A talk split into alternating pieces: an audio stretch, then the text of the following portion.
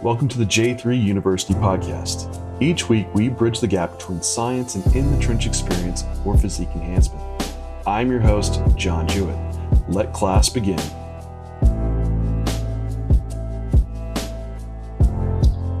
Welcome, everyone, to the J3U podcast. With me is co host Luke Miller. And today we have a special Figure Pro guest, Meg Sylvester Chelle. Meg, how are you doing? I'm good, thank you. Really good, thank you. And I redeemed myself from when I had Kuba on. I said your last name. And I believe I said it correctly. yeah, not many people know how to how to pronounce it. When I when I took it on, I was thinking, oh, will anyone know how to know how to say it? But no, that was perfect. yeah, I'm more plugged into my Eastern European block of uh, pronunciation. Probably better than me. I, I, cheated. I actually had to look up a video of like, oh, she said it. I was like, yeah. yeah. it's only because I've been told off so many times from him and his family that I have to get it right. oh yeah, if that's your last name, you can't you can't say it wrong. You know? No, no, um, definitely um, not. I think I've said my own last name wrong because I say Jew it, and it's I think it's Jew et. But hey, I'm I'm I'm the only one that can correct myself. So say how I want. well, anyway, um, yeah, Meg, uh, you've you've uh, you made some phenomenal progress over this this past off-season course, and so that's what I want to really chat on today. Things that the big takeaways that you've you've made, and this is your first time on the podcast, so yes. we can uh, dive into. You know, I know for your background, you have a pretty cool background because you were like an Olympic level diver. Yeah. As a child, which is competitive athletics throughout, and then um, your pro card was was it two years ago, three years ago? Four. Four, yeah. Four, okay. Four. Yeah, yeah, four years ago, yeah. Yeah. Same as- so you've had this like very competitive background for a while. Mm-hmm. And I know like as carrying that into a child, it has to be like you're ex- extremely disciplined, I would imagine, in, in all those areas, right? Yeah, definitely. I think from my my mum and dad have always been very regimented. They've they've never they've never been very sporty, but from from a kind of English working family background, not from a very kind of wealthy upbringing, should we say. Working hard's pushed into you from the, the moment you come into the world and you're able to speak. So I think that also the area that I'm from doesn't have the best reputation. So my mum and dad tried to push me into something that wasn't obviously the wrong path. So that's where gymnastics, dancing, diving all came through. Um, but yeah, I think that from the athlete mindset that I've had obviously since being six when I when I started diving, obviously it was very easy to then transition into bodybuilding because nothing really really changed. Food was still a big focus of not eating too much so that you could make sure you look good. So it's never really been from a mindset perspective anything that i've ever really struggled with. Do you do you think with that because obviously like you know i i did athletics you know all all throughout since i was a kid mm-hmm. and uh, i would i would train hard work hard um, anything i knew I needed to do to get better, I would do it, right?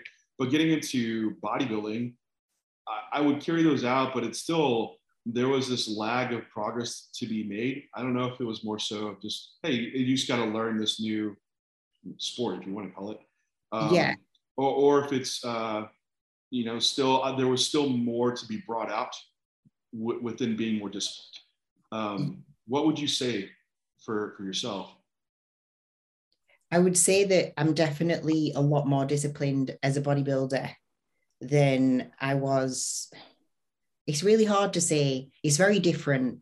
It's very different because obviously food was still a big focus point of had to eat certain things, had to eat certain meal times, was training at certain times, had pre and post workout for all the different training times that we had throughout the day. So nothing's really changed from that aspect but in terms of kind of having a a social life and being able to go out and see friends on a weekend, I would say that it the balance was allowed a little bit more back then mm. than it is now. I think that, and everybody can have their own opinion.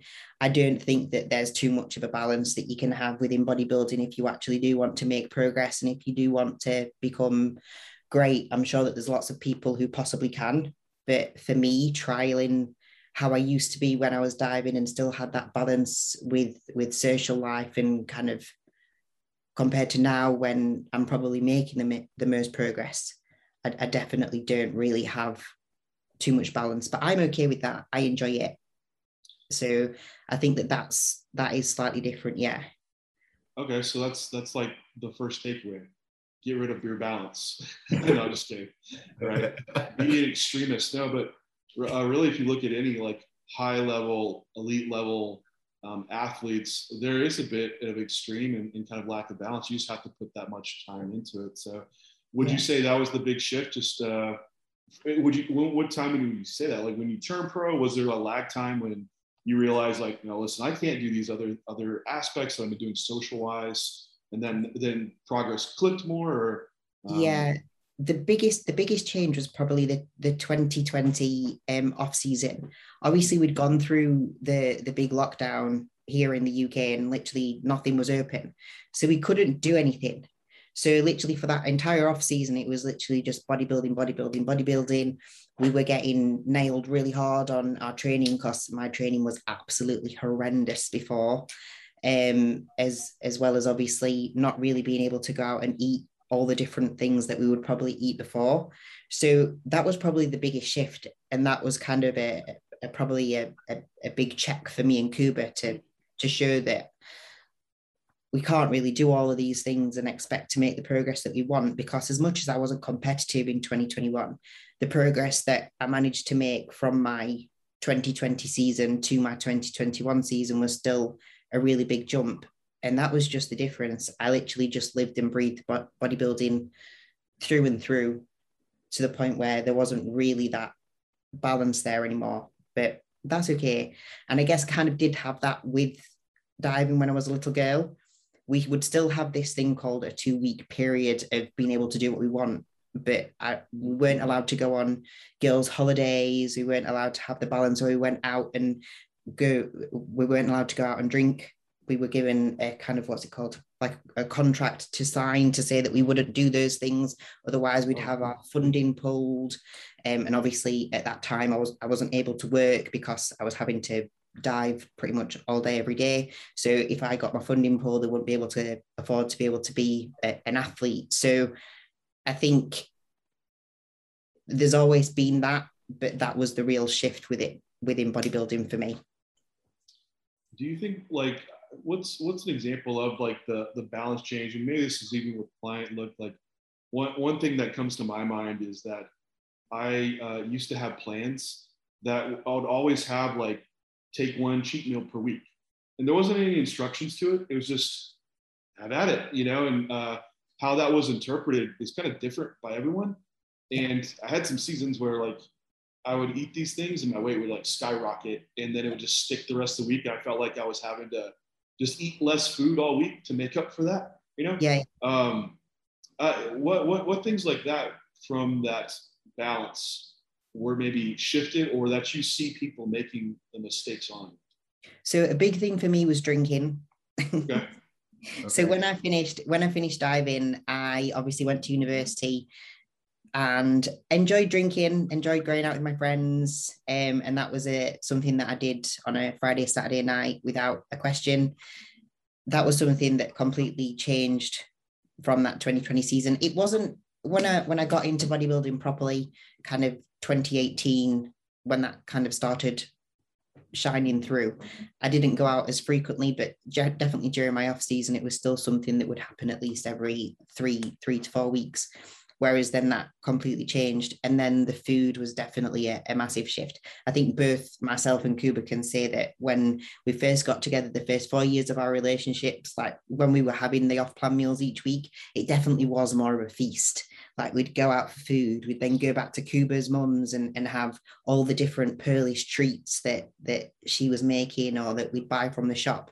Whereas now we'll have an, an off-plan meal, we'll take out a couple of meals, have something like sushi or, or, or grilled foods, and that's it. And I don't really see too much weight gain. And I'm able to push my actual base foods of, of, of raw good foods much more as well. Because I used to eat also in my in my planned foods a little bit more of like the squares bars that we have here in the UK, like things that are a bit more sugary, sugary mm. based, not quite raw raw foods. Whereas i do now and definitely see much more progress since that's happened too. As a as a coach do you feel like that's translating into your clientele very well? Because I, I i think that there's a big role that you play within like being an example for people. And i think that that carries over in in many aspects right? Like your training styles. You see a lot of people kind of emulating that, even like the day to day habits, especially when you and Kuba started doing the content around like the morning routine and all that kind of stuff. Like, do you see that ability for you to kind of keep that click on, translate into that clientele a little bit easier because you have that communication line of an example that's being set? Yeah, definitely. I mean, when I first started coaching, because I didn't start coaching until uh, 2020, I think it was. Um, a lot of my clients were very much lifestyle based. And obviously, I was probably able to relate to that a little bit more back then because my foods were probably a little bit more lenient. Mm. Whereas now, because I have that push, obviously very active on socials and YouTube around the things that I have, it definitely does translate to my clients. And I think that they also know what I expect as a coach because of that. And because they've seen the progress that I make probably want to, like you say, emulate what I'm doing for themselves. So they probably try to be a little bit more that way. Yeah, coaching definitely switches the standard, right? Like now you have all these people that are, are watching, like, if you can't do it, how is anyone else going to? Or, you know, put that expectation on someone else when you can't even execute it. So yeah. I think that's huge. Um, on, on the food piece, like when you and people are having like these like kind of untracked meals when you do have it. Is that something that's now gone to like a intuitive eating? Like you just know how to moderate, and then you can see the response. Like, okay, that was acceptable. Or are you actually tracking the, the macros and calories to account them for the week? How, how do y'all uh, manage that? I'd say that we're, we're, we're, we're pretty boring now in that we actually go we actually go to the same restaurant order the, the the platter of sushi that we actually get is either called the Meg platter or the Kuba platter. So we we know we know the response that we get from that. And that's literally, and we always make sure that it's on a rest day so that there's a certain amount of calories that have been pulled out from that day. And then it's the same meal that obviously then comes through on the off plan and exactly the same see about a, a, half a kilo to a 0.7 rise and then over the next day it tends to drift off again. How do you manage that for clients that want that freedom and but still need some order? I'm i'm very honest in what i do um, because they tend to ask what it is that i do and why i don't see such a rise because i'm very honest I, I do a lot of client zoom calls in that I share my screen within my check-ins to explain kind of what I expect my athletes to be like. I don't expect them to all be like me, to all be as regimented or as serious as me, but to try and explain or or guide them in the sense that they can understand swapping things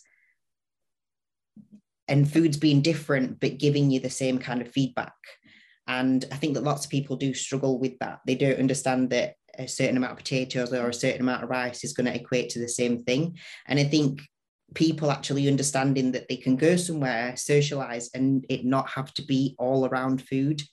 I think that's one of the the biggest things that I find with coaching and, and probably myself when I when I first initially started bodybuilding, I've been brought up in an environment, in a family environment where food is everything. Food is how you celebrate, food is how you deal with sorrow whereas it's obviously not and especially as a bodybuilder it's there to to fuel you. So you have to um, I'm, I'm trying to pass that on to my clients also. That's uh and that can be a tough one i think because it brings my mind to your, your off season really starts post show And I think that's where a lot of people can kind of really flip the switch and get productive. But at the same time, man, it can lead some people to quickly lose runway Yeah. in the off season, right? So, um, any any strategies that you found to manage that post show window for people that are like, hey, I, I I'm very driven to eat. Um, I want I need I want to do these things, but how do I also not turn into like a marshmallow in a week, right? I think trying not to put a lot of pressure on them and trying, well, for, for me personally, with the people that I work with, I try to support them in a way that they don't think that Persia is going to be a massive deal. Because I think that when people build it up in their head to be a, a massive issue and something that they're going to struggle with massively because people speak about it all over Instagram with it being a, a real serious kind of mind boggle, I think that that makes it worse than what it is. When it comes to myself, Persia, my first Persia was horrendous. I think I put on 10 kilos in about five days because I just literally couldn't stop eating. Whereas now, I think because within my actual calories and my day to day foods, we have such a, a wide variety of vegetables, different carbohydrates, different proteins, even all the way through to the end of prep. I think that I find that per show, I don't have that want so much for everything because I've already got a little bit of everything there anyway. I just want more volume. And I try to put that within my clients or people that message me on Instagram that ask for help on, on a female perspective. I try to explain that that's something that I've definitely changed, or both myself and Kuba have definitely changed over the past three years. And we found that the the change per show is just very different. And I think that when you get within bodybuilding and that desire to want to be great outweighs the fact that you are hungry, I think it allows you to be able to control that per show eating so much more anyway. Yeah, and, and isn't that true? Because you'll have someone that does one show, and if there's another show scheduled, Yeah. th- they can stay on plan, and mm-hmm. you know. But if there's not, then forget it. It's like so. This definitely is a, a mental thing about. I think setting your goals before you hit that first show of what needs to happen. Like you already have the next year kind of somewhat planned, and that's usually how I have it as well. I think that can help keep you on track. And I think the other good takeaway too is like it's okay to drive up protein and veggies uh, post show, even if it doesn't make sense as much. Like we can't Yeah. go over, you know, one gram per pound of body weight for protein. It's like if you need to push up there that's going to help with appetite and satiety, like that's fine for a few weeks, you know. Um, Especially if they're going to feel a little bit less hunger. yeah, and, and be adherent. That's the big thing. The most successful diet is one you can be adherent and, and sustainable with. 100%. So, so for you, um, so you had a successful post show. That was a, a big piece to it. So you're starting your off season off really productively, and and you said something earlier when you were in lockdown that training was horrendous, and that Yeah. stood out stood out to me. So I was like, wow, what what was the shift from going from horrendous to um, to improved training? so obviously both myself and Kuba are sponsored by Jordan here in the UK. And Kuba and me had a conversation with Jordan in within the 2020 season to say how we want to be able to just take our physiques to that next level. And he basically said, well, you need to address your training because it's horrendous. So between obviously Jordan, myself, Kuba, now Luke as well, who has a massive input onto onto Kuba's training as well, have just obviously completely transformed it. Like uh, you wouldn't even be able to tell that my lat pull down would have been a lat pull down. Mm. My RDLs were basically more of a squat movement than than anything else. My leg presses were more a knee bend. Like there was a lot of weight, but there was no intent. There was no you, could you could see that it was just joint or momentum or anything that was moving the weight from A to B rather than actually using the muscle that was supposed to be intended for that exercise. So that was definitely the the one of the biggest shifts in progress because I'm not a lady who pushes assistance. I'm not a, a woman who's willing to push assistance because for me, life post bodybuilding is definitely very important to me. I would like to have children. I would like to still sound like a lady. I would still like to look like a lady. So for me, I, I didn't want to go down the route of pushing things very hard to be able to make the progress, which I do think that a lot of people do. So for me, it needed to be something. It needed to be something else, and I do find that the the food shift, like we spoke about, and the training shift, and just getting stronger with that, getting better at that, doing that over and over again, has just allowed for me to be able to set a foundation for which everything's in such a good synergy that I just feel good. And I think that when I feel good and when I feel happy and when things just feel great, more progress comes for me. Do you do you feel like that like learner's mentality has played a large portion into that? Because just from an outsider looking in, like every time I was I've been around you guys or had conversations with you guys, it didn't matter who you were discussing training with, there was always an open ear to maybe this person has something to add value um, within that. And that willingness to learn as an athlete has not only translated to your athlete process, but obviously impacted the people that you coach. But that that mindset of even though I'm the athlete, I still need to learn this for myself, translating into that training. Yeah, definitely. I think being a, a it's quite funny actually. I've just done a post about it.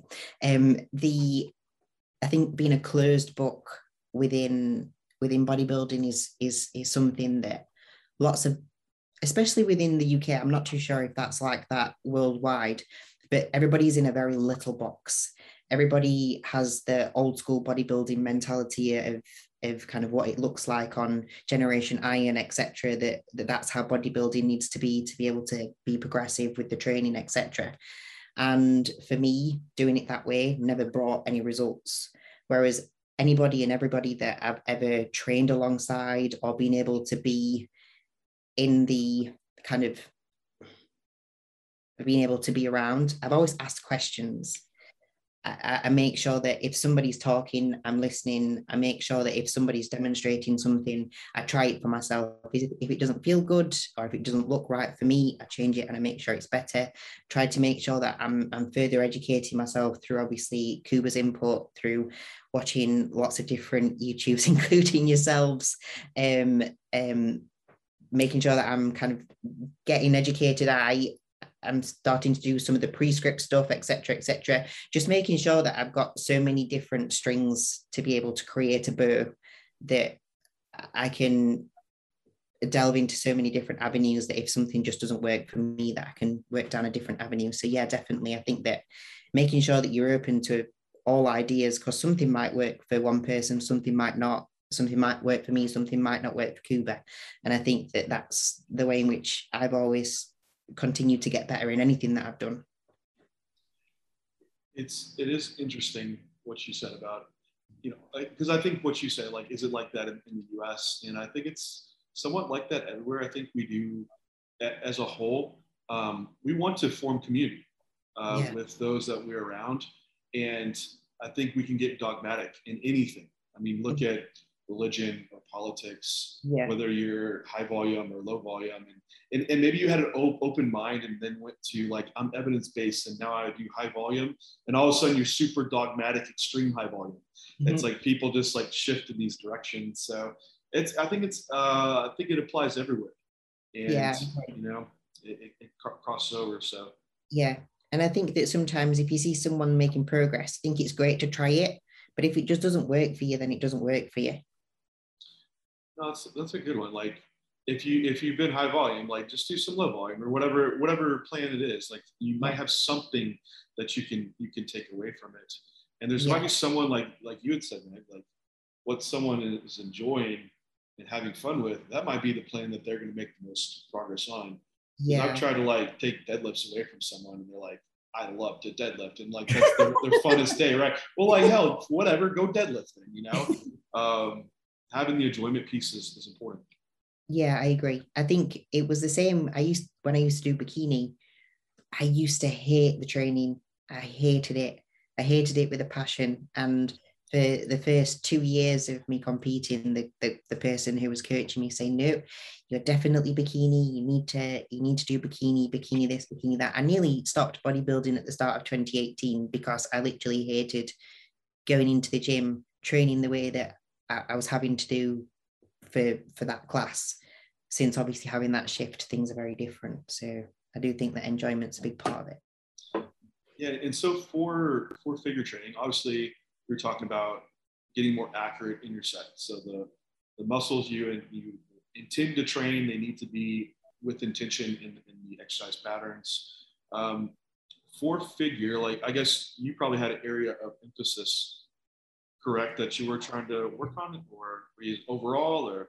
It, it was it was overall it's actually quite funny because my biggest weak point and, and probably up until this year as well was my glutes and hamstrings which is mad because i did bikini and i won my first in bikini. Um but uh, when i when i shifted over the the the biggest the best thing on my physique has always been my quads. Um even even when i was bikini um but definitely it was a it was an overall thing that i needed to bring up everything but over the past 12 months, definitely the glutes and hams. Yeah, I, am not about diving into split design and stuff, but honestly, like it, it, it only applies almost to you, you know? Um, yeah. But what I wanted to bring up was also how maybe your mind shift has shifted on um, like training effort. And because even the background that I came from, I was like powerlifting, so I knew how to grind all the way to failure, DC training, like these high, high efforts, but I, I, I was inaccurate. It yeah. was too much, right? Um, and I know in the UK, there's a big influence with like very, very high efforts. So have you seen any shifts within your own training on where it, where on the spectrum of effort, as far as you know, your relative effort of how hard you're trying in your sets, how close to failure you're going, has that changed at all over these past couple of years? Yeah. So when when I first started bodybuilding, it, do you know what? When I first started bodybuilding, I actually probably trained better than midway through my bodybuilding because from diving, everything was very accurate. Everything had to be done precisely. Everything had to be done well. It was lots of it was plyometrics, but we did have strength and conditioning coaches that did make sure that the form breakdown, everything was done properly and then moving over to some coaches, things slightly changed of, of how things needed to be done. And I thought that that was the way in which bodybuilding you, you had to make most progress. Um, but yeah, the like yourself, the kind of effort has always been there. The being able to train to failure has always been there because I don't mind pushing past that point of being uncomfortable, and and I never have. Otherwise, I wouldn't have thrown myself off a 10 meter platform to sometimes completely splatter myself into the water in not a very comfortable way. um, but yeah, with with with bodybuilding since since 2020, definitely kind of training to mechanical failure has has definitely been something that's been focused upon to make sure that the that each set's just it's done with the the right effort, the right intent, everything is is done in in the right way to make sure that when I leave the session, I've I've worked that muscle and not the entirety of my body. So so the belief in like leaving reps on the table, that's not something that's done. No. Why do you laugh? because because it's so outlandish. Just, it's just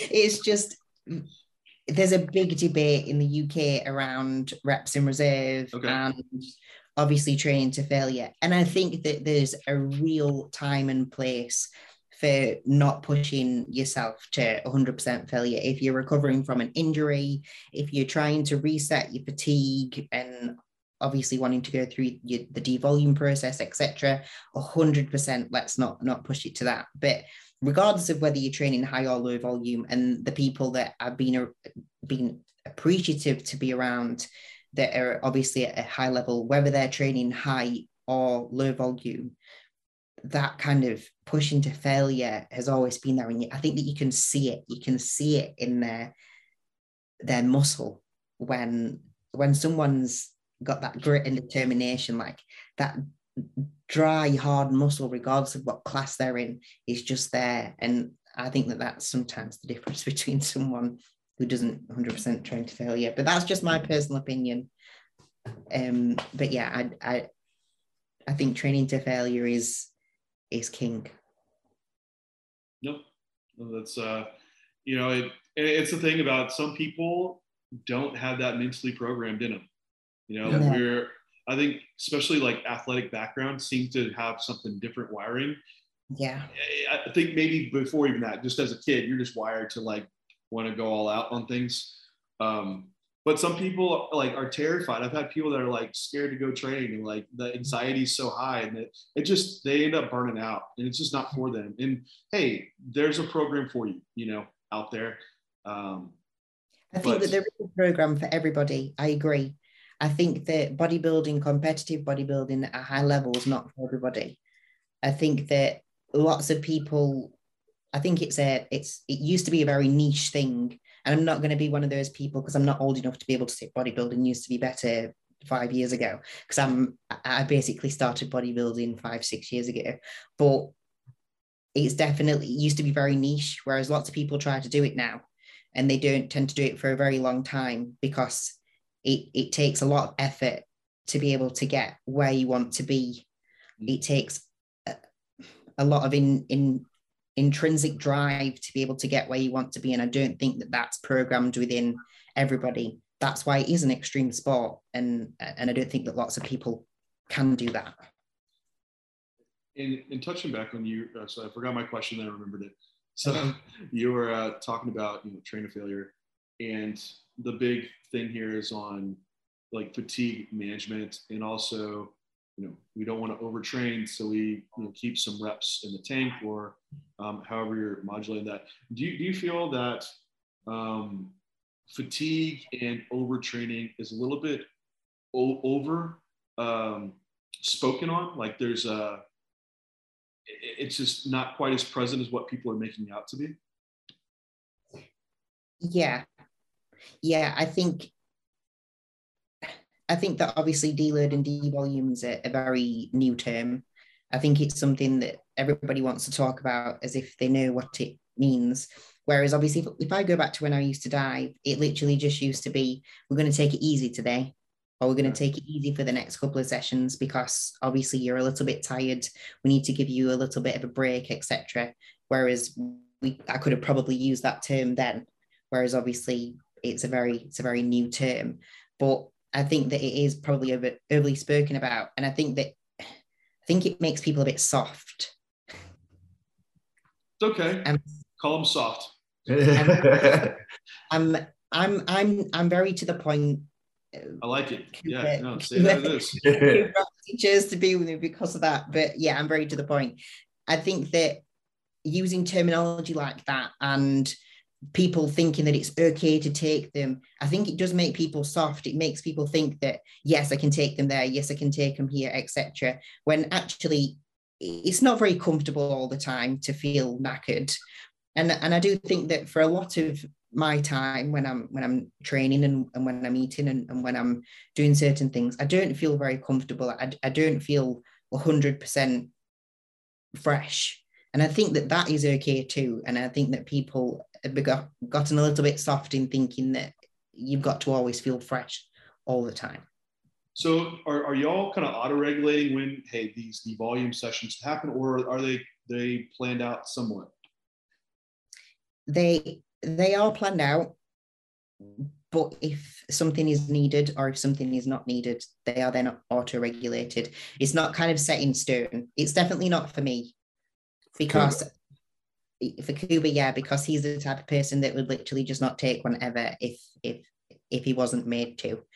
But I think that as your as as his coach, Luke, and as as his partner, it, it's very evident to see when when it is because the mood changes. There, there's there's definitely a, a massive mood sh- mood change.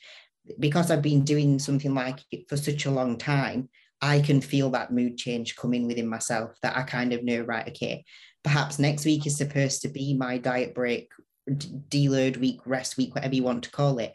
I need to do it this week because if not, I'm not going to be able to get to get to there, or things are going to start regressing too much.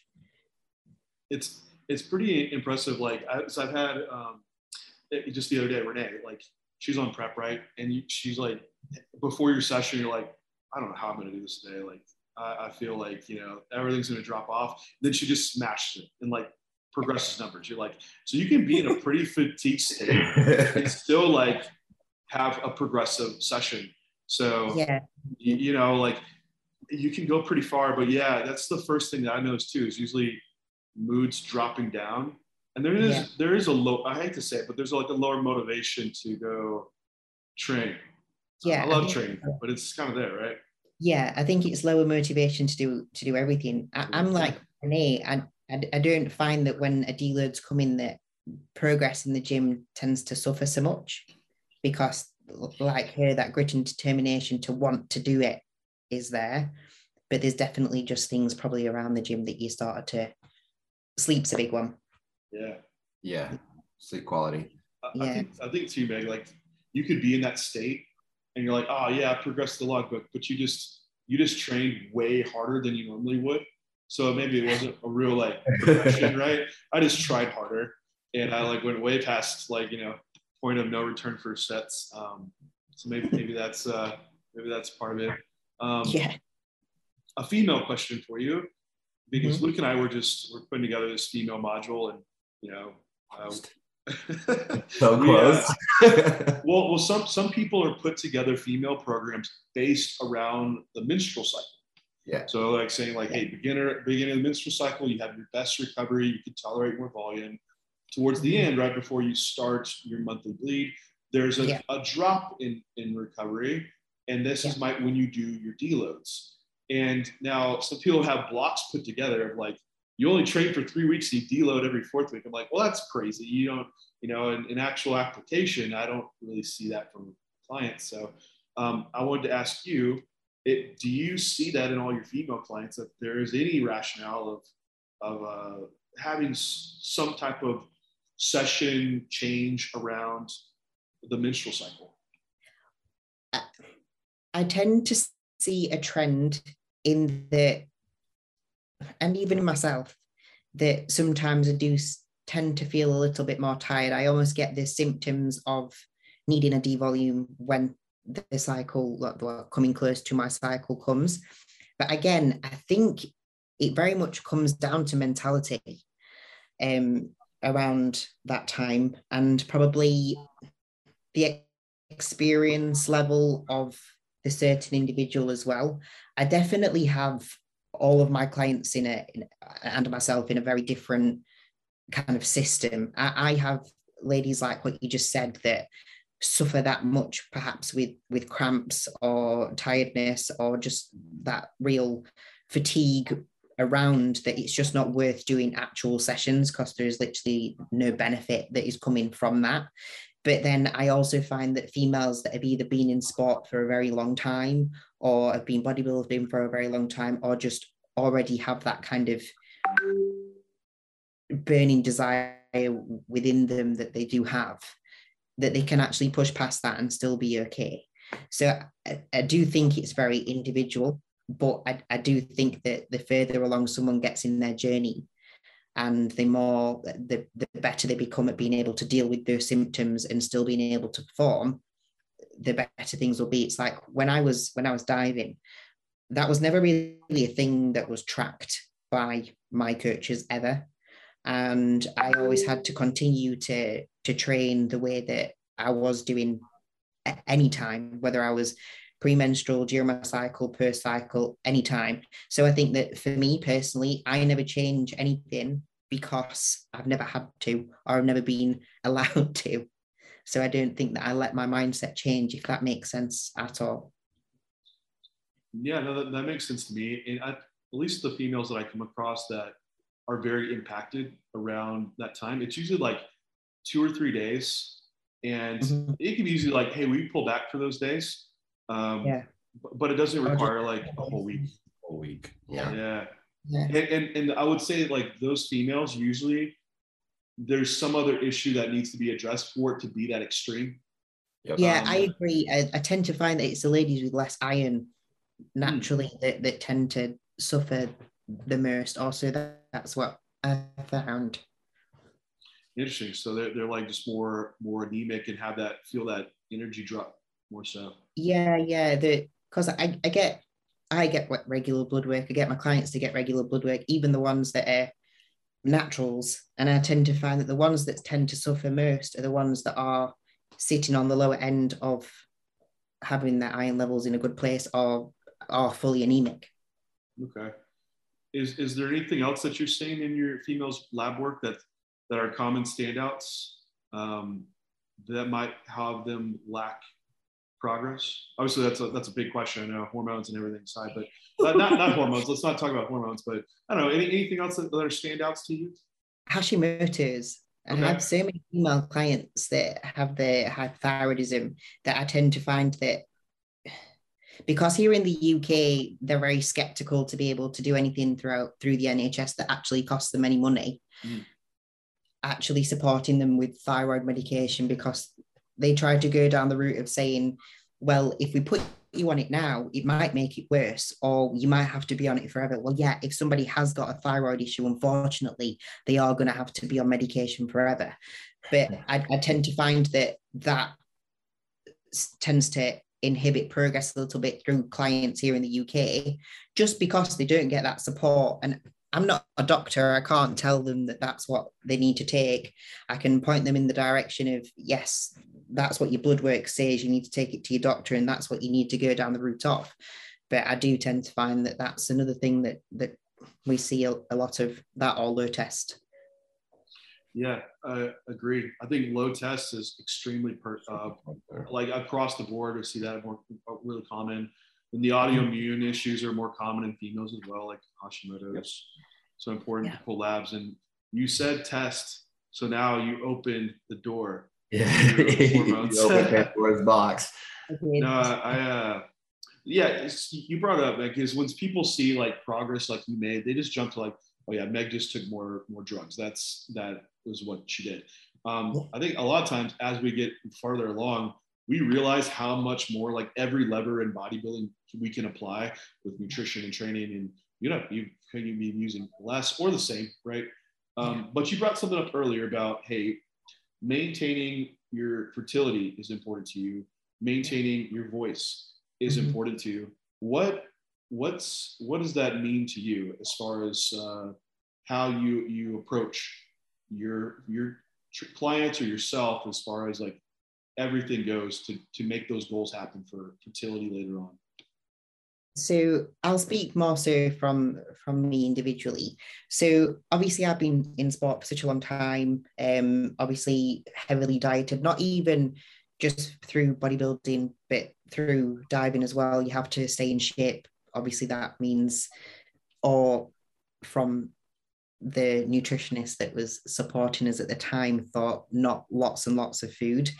Through that, I've actually seen my testosterone decline quite drastically. And then when I got very lean in in 2020, um, probably a little bit too lean for for figure, which was not very nice. Even throughout the off season, when we brought calories up, I I was still quite heavy. We saw my testosterone dip very low. Um, through that, then obviously have chosen to go through the the realms of of HRT. Obviously through regular blood blood work, etc. I make sure that obviously my testosterone level stays in the same place. Obviously, making sure that my progesterone and estrogen are also kept in a good range as well, and making sure that the cycle obviously happens throughout the month that needs to through regular blood work and making sure that obviously my monthly cycle does happen. Obviously, when I'm in prep and as lean as what I am right now, the monthly cycle does disappear, which is obviously something that's not a positive. But unfortunately, as a bodybuilder, especially as a female, it's something that we do choose to risk that happening. Obviously, around that, try to make sure that things do stay in the in in the best place place possible. So, I think in terms of fer- fertility and making sure that obviously things stay in the best place, even through my HRT, I make sure that my testosterone level doesn't sit above range for for kind of females. So I always make sure that it does sit below kind of that the the higher upper end limit. Um, but obviously it doesn't sit kind of lower end. It's more mid range to to upper end, even when I'm off my assistance cycle. Um, so that's kind of one way in which we've tried to mitigate me losing my monthly cycle or perhaps going into early menopause, which is obviously something that I don't want to do. But obviously, as a female, messing with your hormones through being a bodybuilder, that's obviously something that we that we do risk with. So that's what myself and Kuba do with me personally, just to try and make sure that obviously everything does stay in in active range. I know that my voice has gotten deeper since obviously I started bodybuilding. I started taking assistance back in 2018 at the back end of my um, bikini competition. I think it was three or four weeks prior to me getting my pro card is when I first ever went on to an assistance cycle. I always make sure that kind of cycle wise, it's only either two or three times per year, depending on whether I'm competing or not, that I actually go on to an actual cycle. Um, and don't really tend to go above 10 milligrams of whether that be Anavar or Primobolan. So that's kind of how we manage things. And obviously, through regular blood work, just try and make sure that my hormones are staying in the best possible place that, that they can. Even even now, being in prep and obviously losing my cycle, my blood work, apart from my test being obviously sat above range at the moment, everything else was actually better this time than it was at the start of prep. So as much as the testosterone issue is not obviously the best for normal life, obviously everything else is still sat in in an okay range. So have you trying... oh go ahead, sorry. No, it's fine. I was gonna say, have you had an opportunity to bounce back from a prep with HRT in play during a prep, or is this the first one that you've done it? Um, no, last so we started my HRT halfway through my my last um prep. prep. Yeah, so I started prep in the May, and I think I started HRT in either the August or July. Um, so I actually reversed out of the the last prep um, with it, but I actually found that my female cycle came back a lot quicker than prior. But one thing that I will add, and I will be completely honest with, I was not very lean last year, so I did lose my cycle for the for the last part, but my condition wasn't enough in in my opinion. It will be this year. But so it, there's that that variable that probably allowed you to bounce back a bit quicker but yeah yeah. So i think that this time we will probably see how that has an impact on me regaining my cycle from being actual stage lean i think this is an integral part to that yearly progress we've seen over the last two years for you because yeah. i see a lot of people who bounce back a lot quicker with the HRT in play from prep because they have that baseline hormonal environment kind of set while the body composition is coming up to allow them to get hopefully back to an ovulatory cycle, which is probably the gold standard of trying to keep fertility intact for these female yeah. competitors. Yeah, definitely. Yeah. So some interesting things there. There's a lot um, to pull away. For one, with with HRT in place, like post show, like estrogen has an appetite suppressing effect. Yeah. Um, so when you go into like amenorrhea and you're in that later prep phase, like it, it makes everything feel a lot harder. So for one, your preps would be more productive, but also in the post show period, um, you could have more success not having disordered eating. And I think that's one to take out of it too. Like with your eating patterns more stabilized and also not having body fat way overshoot, mm-hmm. um, you'd also have a, a, improved chance of having an ovulatory menstrual cycle. Yeah. Right. So you're able to get back to that healthy state to maintain fertility much better, having for one HRT, but also just controlling eating better. Um, I think that's a big part of it. To clarify, Meg, you said 10 milligram of Anavar or Primo. So this would be if it's because people usually think like Primobolan as a weekly dose, right? So this would be like 10 mgs, seven days per week. So 70 milligrams of Primo per week. Yeah. Or 10 milligrams of Anavar per day. Right? Yeah. Something like that. Okay. Just just want to verify. Yeah. So. My my first my first cycle, I think it was five milligrams of Anavar daily. And then as I moved into figure, because obviously that was the the next stepping stone. And the next time I took an, an assisted cycle for that full year up until 2020, it was still Anavar that I took at 10 milligrams. And then it wasn't until the 2021 that then I moved over to Primobolan. How come? um, I wanted to try something different. I won't Okay. I be honest. Um, I will, I will be honest. It wasn't Kuba that pushed me toward. He, he's he was always very skeptical for me to want to take anything anyway. It was my choice initially. Obviously, then moving into something like figure and going into the pro ranks, pretty much a given that you are going to have to take some assistance to be able to get a physique that could at least stand on a stage and not look pathetic even though mine has looked pathetic for the last two seasons, but that is what it is. I, I wanted to take something different. I felt like I would probably get a little bit more from that, seeing other people's progress with that assistance. And I don't know if I've seen anything different because I don't know because I've not taken the Anavar. I've definitely seen more sides using the Primo than I have from the Anavar. Okay. Um, Voice okay. Okay. in, really. I guess that's the that is the the question too. Like, do you question the quality of what you're taking? Probably. And, and does that guide your decision in your females? Yeah. Like, if like we we question the primo, but we we're more confident in the Anavar. Well, let's go Anavar. Like, Yeah. go yeah. with oh, oh, like an injectable is probably less risk than an oral Yep. health wise. However, the big risk for female is still virilization. And if your primo is not primo, that's a big problem, right? Big Yeah, definitely, definitely. And here in the UK, it's definitely easier to get solid Primobolan than it is Anavar.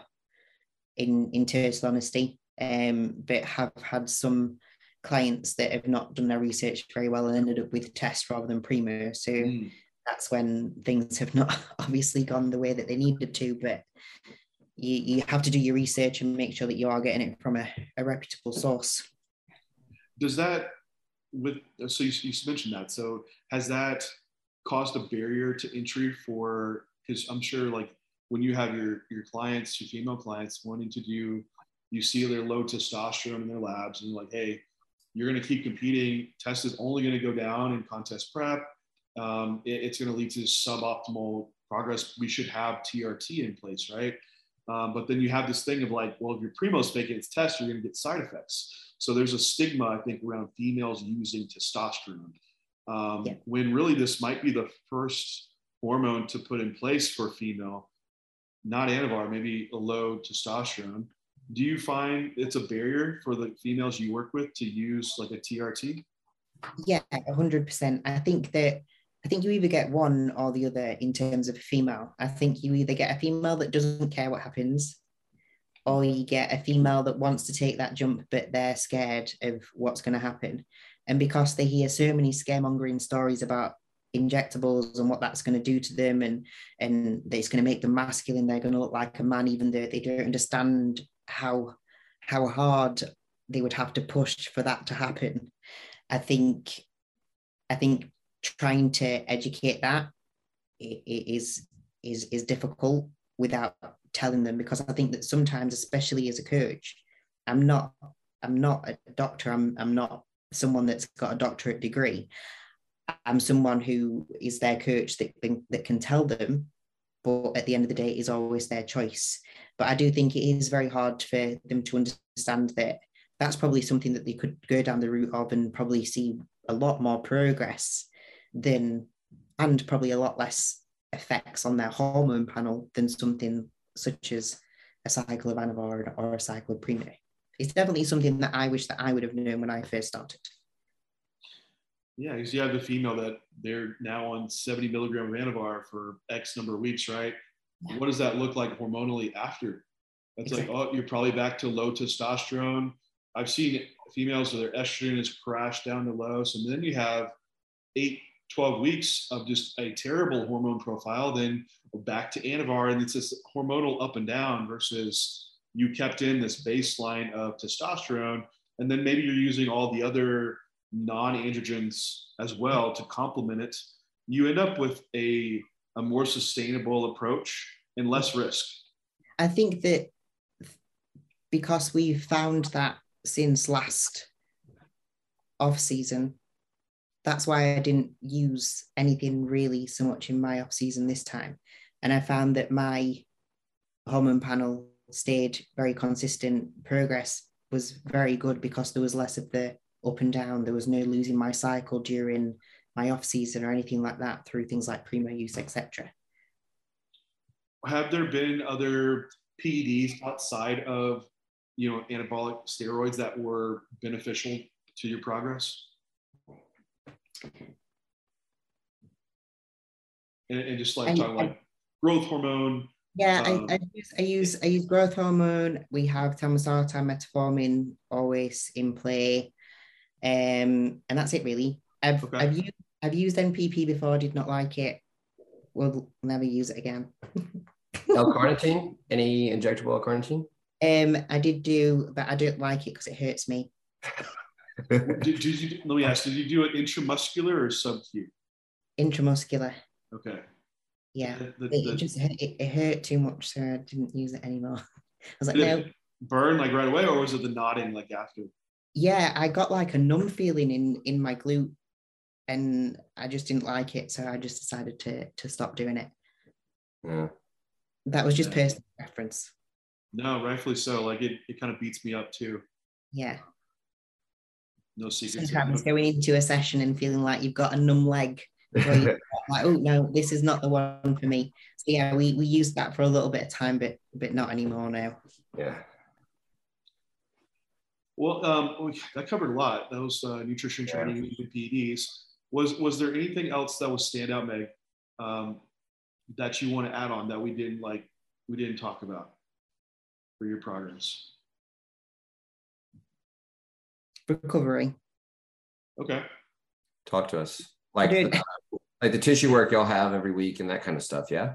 Yeah, yeah. Well, I didn't actually ever used to do that because the guy who comes to massage Kuba doesn't actually massage females, he only massages males. So I've never had body work until this off season. And the difference that it's actually made to my recovery has been ridiculous.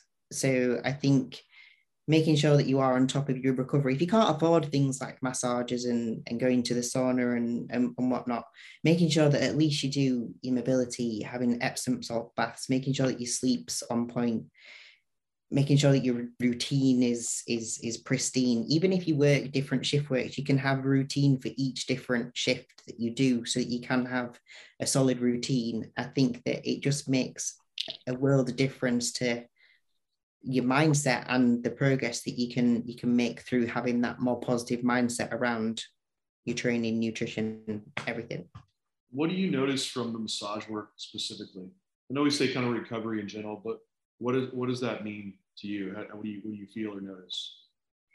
When when I used to train, I felt like I was tight all the time. I felt like when I was trying to get into certain positions and certain movements that things hurt a lot. I struggle really bad with my knees. I've got really bad tendinopathy. I can't say it. Tendinopathy on yeah. both my knees from dislocating them and, and my shoulders a few times when when I was diving. So actually having body work to make sure that the muscles that are obviously overcom- overcompensating for the areas that are a little bit weak. I find that it's helped them to fire a little bit more that perhaps maybe has allowed them to then grow a little bit more as well. But kind of the the reduction in pain whilst i've trained because of that has been crazy.